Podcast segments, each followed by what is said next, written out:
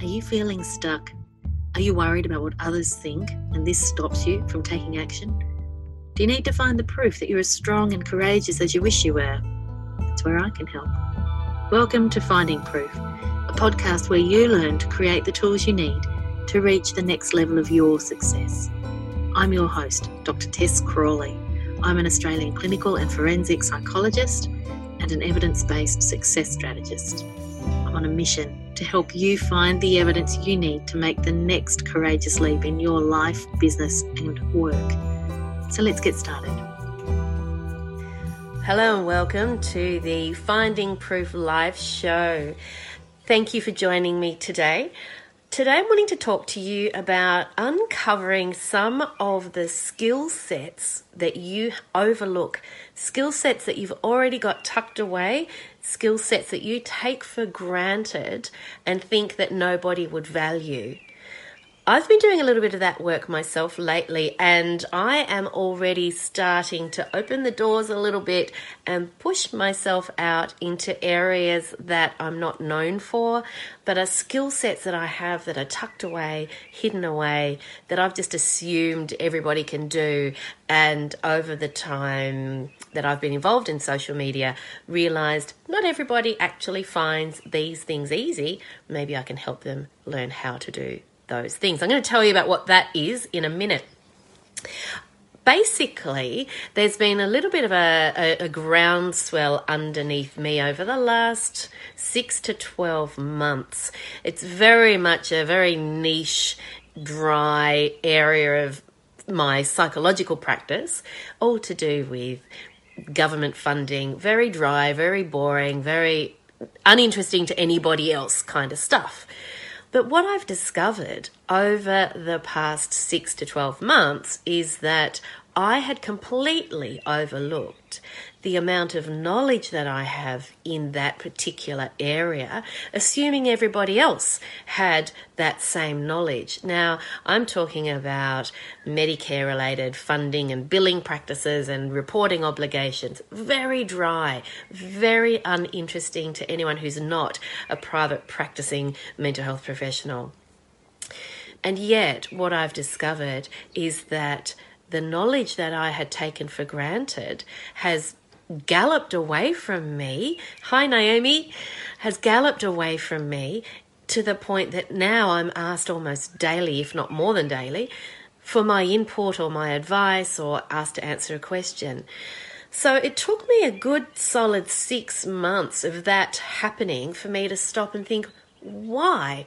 Why is it so different, the knowledge that I hold, compared to what I assumed everybody else had? So I stepped back and had a little bit of an open look, an unbiased look at what my history was with that particular area of practice I'm not going to go into it for most of you watching the show. You're not mental health professionals. Some of you are, I know that, but you already know this stuff. But I'm going to talk about other skill sets in a minute too, so don't go away because you won't be bored. And what I discovered was that I, can you believe it? I had forgotten because it was such a long time ago, and because I took for granted that everybody had this knowledge, I had completely forgotten that I was trained as a trainer in this particular area of practice. How do you forget something like that? How crazy is that? And yet I had completely forgotten it. I had overlooked it and I had taken it for granted because my business had grown and my interests had changed and so much had happened over the past 10 years. And this was 10 years ago that I was trained as a trainer in this Medicare stuff for private practice. And so once I remembered I then went on a frantic search for my original train train the trainer manual. I used to train GPs, like family doctors. I used to train psychiatrists. I used to train other psychologists and social workers and occupational therapists who were all in private practice working in with patients that had mental health concerns and were going to be adopting what was then a very new government funded initiative here in Australia. And once that initial wave of training was done and dusted, we all, as private practitioners, just got on with the doing. And then over the years, things shifted and changed. And what came to my knowledge recently was that and I didn't know this until I dug a little bit more recently, that new professionals coming into private practice, they would get their provider number, but they'd get no training. No one would tell them what they needed to do. No one would tell them how to do this Medicare business. Now, that's all well and good on its own. People have to find out for themselves. But the problem is that if people were doing it incorrectly and were audited, there were financial consequences. They would have to pay money back to the government. So it's quite a scary prospect. So then over the past few days, I've actually launched a training package which has been met with lots of excitement. People are really excited that somebody has pulled together all this information and boiled it down to its nuts and bolts and putting it together for a training program. So I'm really excited that it's been met with such excitement, and I'm actually very encouraged that I was able to step into that place of finding the proof that I needed to be confident enough to say, I can do that training. Does anybody want to do it? Does anybody want to hand over some money and let me train them in this stuff? Hello, Kim. Good morning. So by finding that proof, by, by, digging around and, and and uncovering that very specific training background that I had and that very niche specific area of knowledge that I had taken for granted, I had to then step into that and say, I've got something unique and I'd love to share it. And so the next level was finding the proof that other people would value that. And I would never had, have known if I hadn't asked the question who's interested? In a training around this very dry, very droll stuff. And me being me, I will make it a bit more animated. I will make it a bit more interesting. We'll have a lot of laughs along the way, and it'll be, you know, in, in, as enjoyable as I can make it. I was talking to a colleague yesterday about when I was a student of psychology at university, and my most hated subject in my undergraduate years was memory and cognition. I found it so boring. And then when I became a university lecturer years later, I was given the portfolio of teaching memory and cognition, and I nearly died. It was like karma had come and bitten me firmly on the ass. And I had to say, okay, it's my job now. So, how did I turn that preconceived attitude about that subject area. How did I turn that around? I decided it was my mission to inspire as many first year students of psychology to continue on with their studies. I made that the carrot that I dangled in front of my face. And so I did. I stepped out there and I taught memory and cognition, and I used examples from my cat as uh, to illustrate some of the concepts that I was teaching, and I got great reviews from the students. Now that was a long time ago, but it's another lesson that when you've got a skill set, you can talk yourself out of being good at it because you've overlooked the importance and the value to others that that skill set brings. So this morning I put up a little poll on the Finding Proof page and I did it without overthinking it. I decided, and this is an idea that's been bubbling around in my head for quite some time, and I think it was triggered by realizing that I had that specific knowledge in Medicare that I had overlooked. And I had this little noise in the back of my brain saying, I wonder what else you've overlooked. I wonder what else you've taken for granted. Now, I have talked before about having a history. Uh, you might not have seen me talk before about it, but I have certainly talked about being an actor before I was a psychologist. I was an actor, I was a writer, I was a painter, and I was a photographer. And not everybody knows these things about me when they look at me as a business owner, and I'm always talking about business, and I'm talking about mentoring, and I'm talking about confidence. I often overlook the knowledge that I gained from that part of my life. Now, obviously, I'm quite comfortable in front of the camera. It's not rocket science to think that perhaps my experience as an actor might have informed why I'm so comfortable in front of a camera. Now, I didn't wake up one morning as an actor, it was always in me, but I had to learn a bunch of skills. Now, they're skills that are teachable. I can't teach you to be Cate Blanchett. I'm sorry, I wish I could, but I can't. But I can teach you how to dig into some of the skill sets that I now take for granted to improve your comfort in front of the camera. If that's something you want to do for your business, whether you're a creative entrepreneur or a mental health professional, it doesn't make any difference. If you want to reach the modern audience, you need to reach the modern audience, and we use social media for that. Now, I didn't wake up one day being a photographer. There's a history to me being a photographer. My grandfather was a was very interested in in photography, and I grew up at his knee, watching. He had this beautiful, beautiful old camera with one of those fabulous leather leather cases, like a leather hood that covered the whole camera. It was one of those leather cases, shaped brown, beautiful tan leather, shaped the same as the camera. Hey Kim, I am talking to you. I know I am. Um, and I used to love that camera and I used to love his photographs. And he would have slide nights uh, in the lounge room of their home, my grandparents' home, where I lived for a few years as a child. And there would be photographs of parts of Tasmania that are now no longer the same wild, beautiful, gothic landscapes. And I know where all those slides are in my grandmother's house. Sadly, my grandfather passed away some years ago. But I know that photography was bred in me at my grandfather's knee. I also know my stepfather was an avid photographer. He was, uh, at the time that he married my mum, he was an architecture, architecture student. And he was a fabulous photographer, and he had a, had a Pentax SLR camera, and he gave it to me, and I still have it. Sadly, it doesn't really work anymore, but that fed that interest in photography. So when I finished year 12 studies, I did two things. I realized straight away that I needed more learning. I wasn't done with learning. And I, I enrolled in Photography Studies College and I enrolled in a theatre school. And I learnt a few things at at the Photography Studies College that inform how I do what I do now on social media. So, for example, have a look at what you can see on this video right now. You can see me, you can see me fairly close to the camera.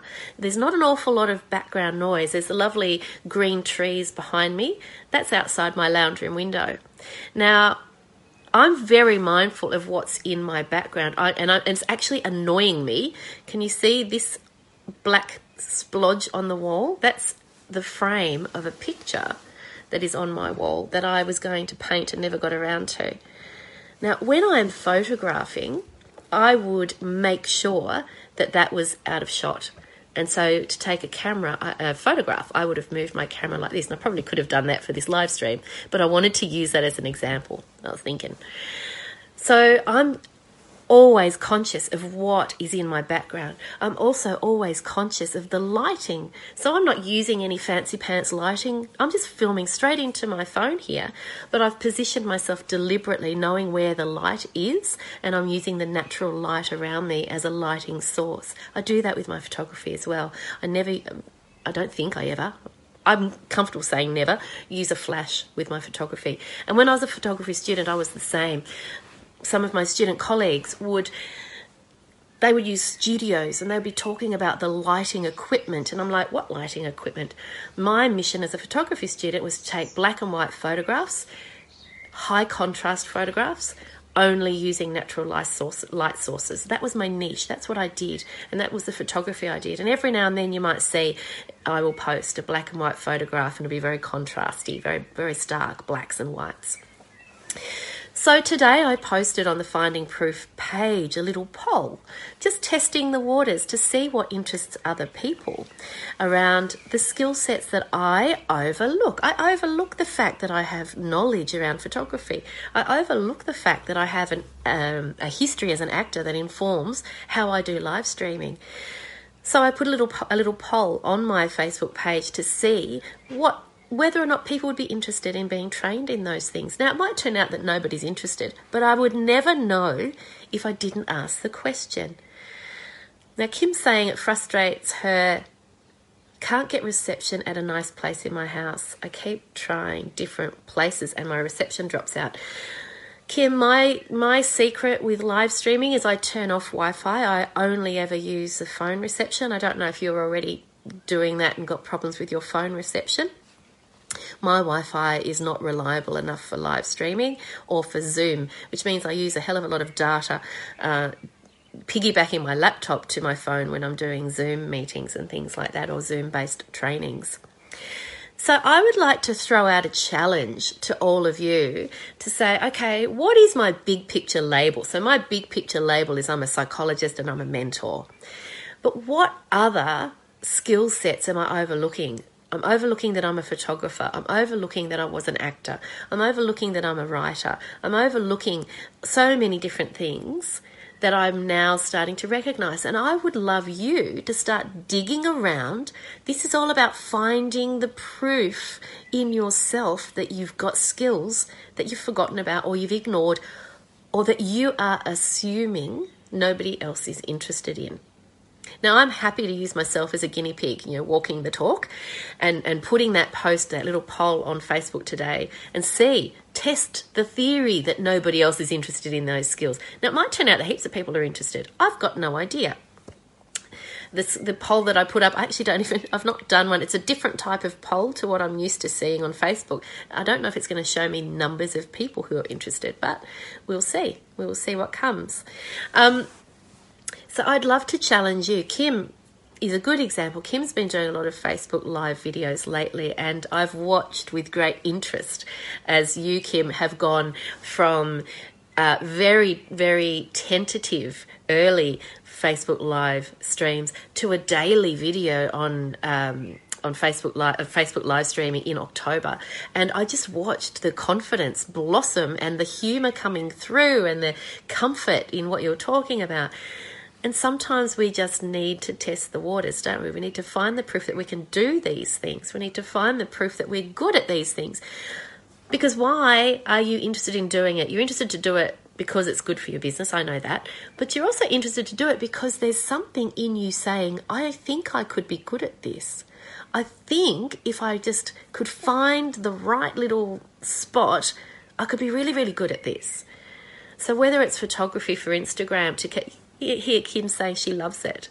And I know that early on it was something that you really battled with. And I'm so glad you love it. It's become joyful for you because you found the confidence. It's awesome. It's been wonderful to watch too.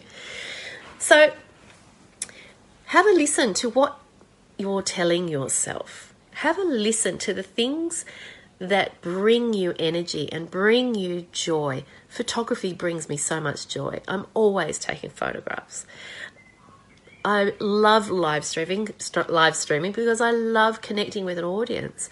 When I was acting, I was mostly acting in the theatre, and it was about that connection with an audience. And interestingly enough, I find that Facebook live streaming, as opposed to pre-recorded video, Facebook live streaming makes me feel like I am connecting with an audience, and I, and that's partly why I love it too. Um, so this is an interesting comment from Kim. She's saying, I still have to overcome obstacles about how I look when I vlog.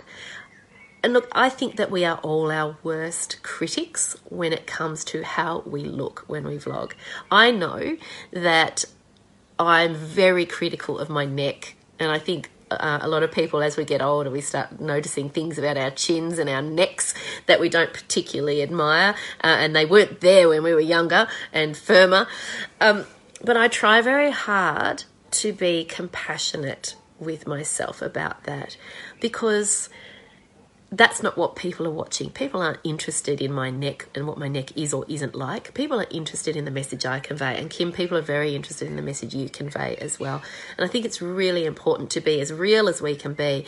And let's face it, there have been so many criticisms about representations of age, diversity, body shape in the media that the more real people share their unique skills and talents on social media and elsewhere, the more we're inspiring others to do the same.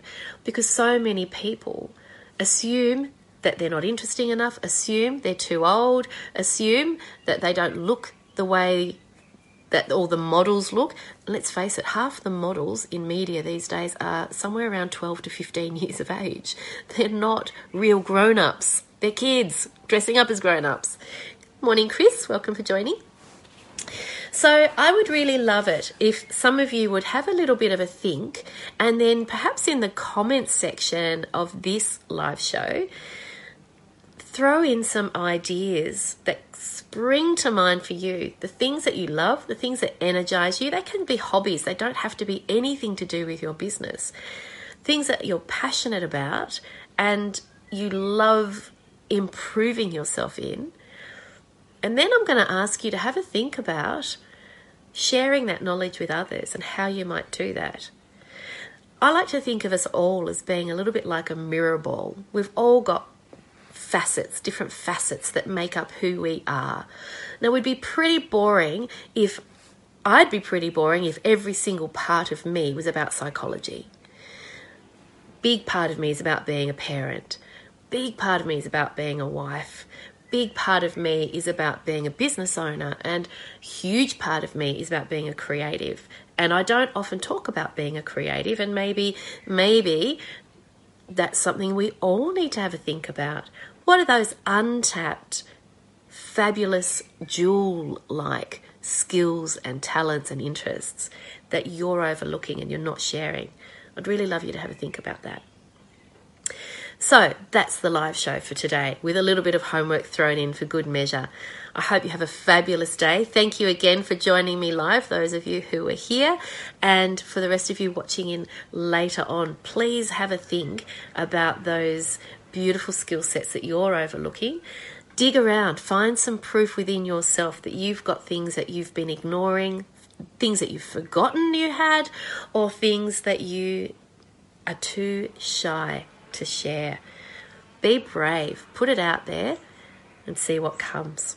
That's it for today. Have a fabulous week ahead, and I'm sure to see you again very soon. Bye bye.